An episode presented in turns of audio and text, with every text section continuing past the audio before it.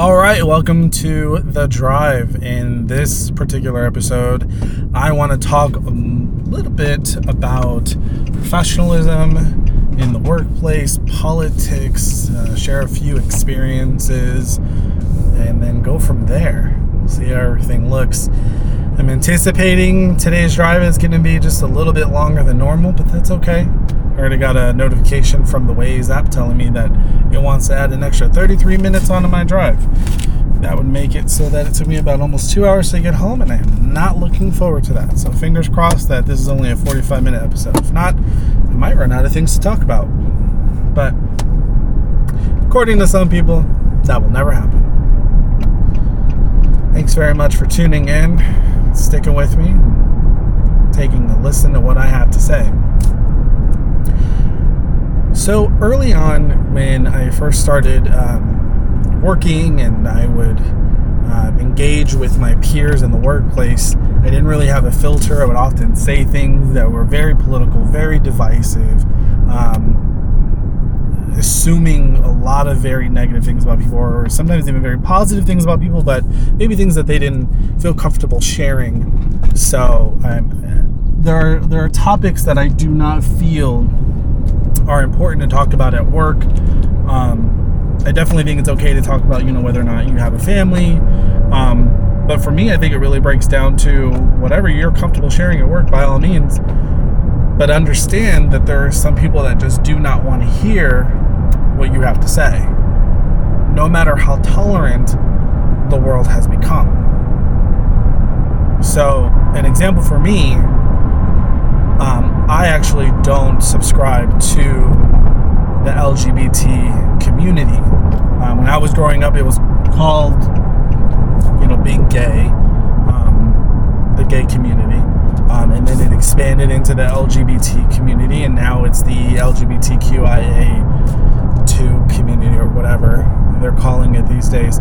Um, the only thing that I've ever seen change kind of ideals that often in, in, in, in titles would be uh, trends. And that's what I feel like that community has become is something that follows a trend.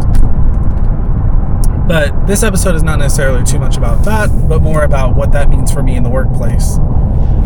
In my last position, I was in a member. I was a member of a senior leadership, and um, I I managed the department, and of course, managing a department that does mean that it is up to you to make sure that you are um, creating a really positive, work-friendly, safe environment for everyone.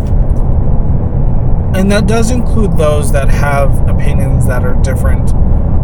And what I found out very quickly was that all it takes is for one person to go against the grain and that could change everything for you. Um, even if everyone is all on the same side, as a good uh, manager, you should be checking in constantly to make sure that you're progressing forward in the right direction for everybody. You know, you may have some people that are initially are on board, um, and then as things progress, they slowly start realizing that maybe that wasn't a good idea for them, and the way that most people see it is it really is the manager's kind of job to gauge that and know when to pull the plug. So in my last role, I was a manager, and uh, it was in a contact center environment or call center environment. And okay, so slight derailment.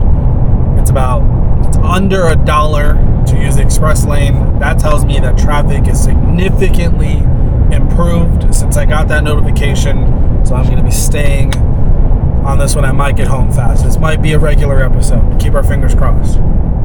So I was a manager at a call center, contact center, uh, whatever you may know it by. And I knew that the month of June was coming up and I was dreading it.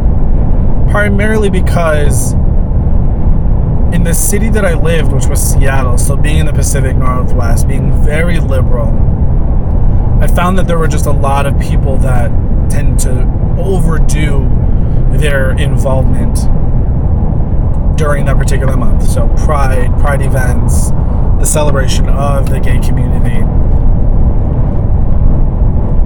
all of those things were not necessarily things that I wanted to participate in.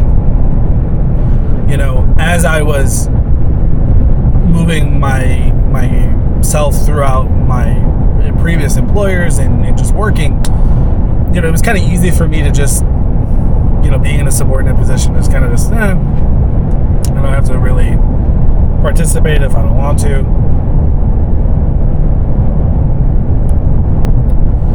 So, I knew that the month of June was coming up, and I said to myself, okay, I'm going to put it out there. Um, if people want to participate in, you know, pride related activities, they're more than welcome to. I want them to do it on their own individual basis. As I was writing the email to send it out to the team, there was an employee that came up to me and said, Hey, are you excited about Pride? Because I think it was fairly obvious at the time that I was gay. I'd put pictures up in my, my cubicle of me and my husband together. So, you know, that and a few uh, few finger snaps and gay references, they, I think they picked up on the, the fact that I was gay. Um, and I said, I just kind of looked at them and I really tried saying, like, you know, please, please keep talking. Don't, don't make me answer that question. And then they had, um, they had said we should do something for pride. And i said aha great good. You you said one thing else. So now i can actually take advantage of that and, and use that without having to answer the initial question are you are you excited about pride? Because no i am not. And i've never gone to pride and i don't ever intend on going to a pride. Um, it's, a completely useless event for me and so i, I don't see any any value in going to that um, but I did take advantage of the fact that she had asked, you know, we should do something for that. And I said, it's a great, that's a great suggestion. I'm actually going to send out a response to the team, letting everyone know they should kind of do their own thing. Um, and it's going to be up to them. But as a group, I don't think we're going to do anything together. And the look on her face was the combination of like disgust and confusion and disbelief. It was just a lot all in one one face. And you know, I didn't definitely, it didn't mean any malice behind just kind of brushing her off and saying, no, I'm just to let you guys do your own thing. Um, but this is where my manager instincts kind of kicked in and I said, okay, well, I, I have to do something to kind of make her feel as if she's welcome because by me telling her, you know, wear rainbow flags all you want and just keep it work appropriate and me telling her that isn't making her feel inclusive enough. You have to overdo it. With this generation, we really have to hit the nail on the head and then pull the nail out and then hit it again because they need that validation so that they feel like they're included and they're validated and they're they're represented and um, I find that very interesting in juxtaposition with the fact that half of senior leadership in that particular department were gay um, 75% of leadership in that department were women, and 100% of members of leadership in that department were minorities. So, this idea that a patriarchal white male was preventing the LGBT community from being represented is just not something that holds up for me. I, I don't see that as something that that is even remotely close to being accurate.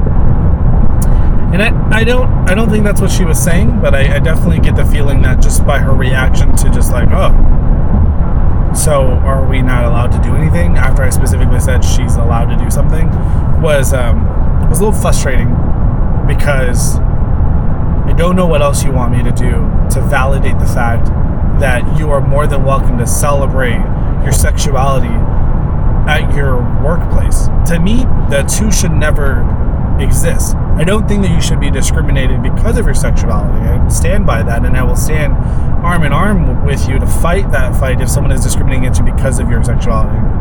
But your sexuality isn't, your workplace isn't a place to celebrate your sexuality. It's a place to work. It's a place to make sure that you can earn an income, you can sharpen your skills, you can work on your career development it's not a place to celebrate who you are um, sexually. I, I just don't see that. Um, I would probably make the argument that it, it, can be a place for you to celebrate who you are culturally. Um, because I do think it is. I think it's nice to be able to share cultures at workplace in in a workplace environment, but I do not think sexuality should take place at work. And being a manager, people tend to say things around you that they don't realize you're hearing. And this would be some professional advice that I would give to people that are going into the workplace for the first time, or maybe they're curious about whether or not that's a conversation you should have. You really should leave sexuality out of the workplace. We hear everything, we know everything. I um, had a situation where this one employee, um, who is a male, was being uh, approached by another employee who was a male, and let's just call him Bob. Bob, who was being approached by the other person, um, felt very uncomfortable by his advances, primarily because he was straight, and Bob, obvious, or the other guy was obviously gay, and Bob wasn't. Bob was straight.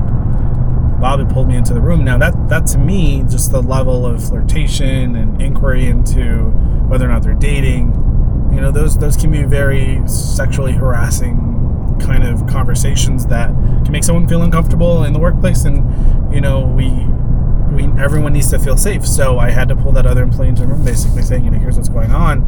I need you to, to stop, and I need you to realize that what you're doing is making someone feel very uncomfortable, um, and that's not okay and they, they, you know that person broke down and cried and you know apologized and said that they never meant any sort of disrespect and they never felt like they were pressuring anyone into into you know anything they just you know were wanting to make a friend but again and you will learn this in your workplace it's never really about how you pers- how you intend things it's all about how they're perceived and if Bob perceived it as sexual harassment or they felt uncomfortable or they felt like it wasn't a safe work environment, then we, we have to take action on that.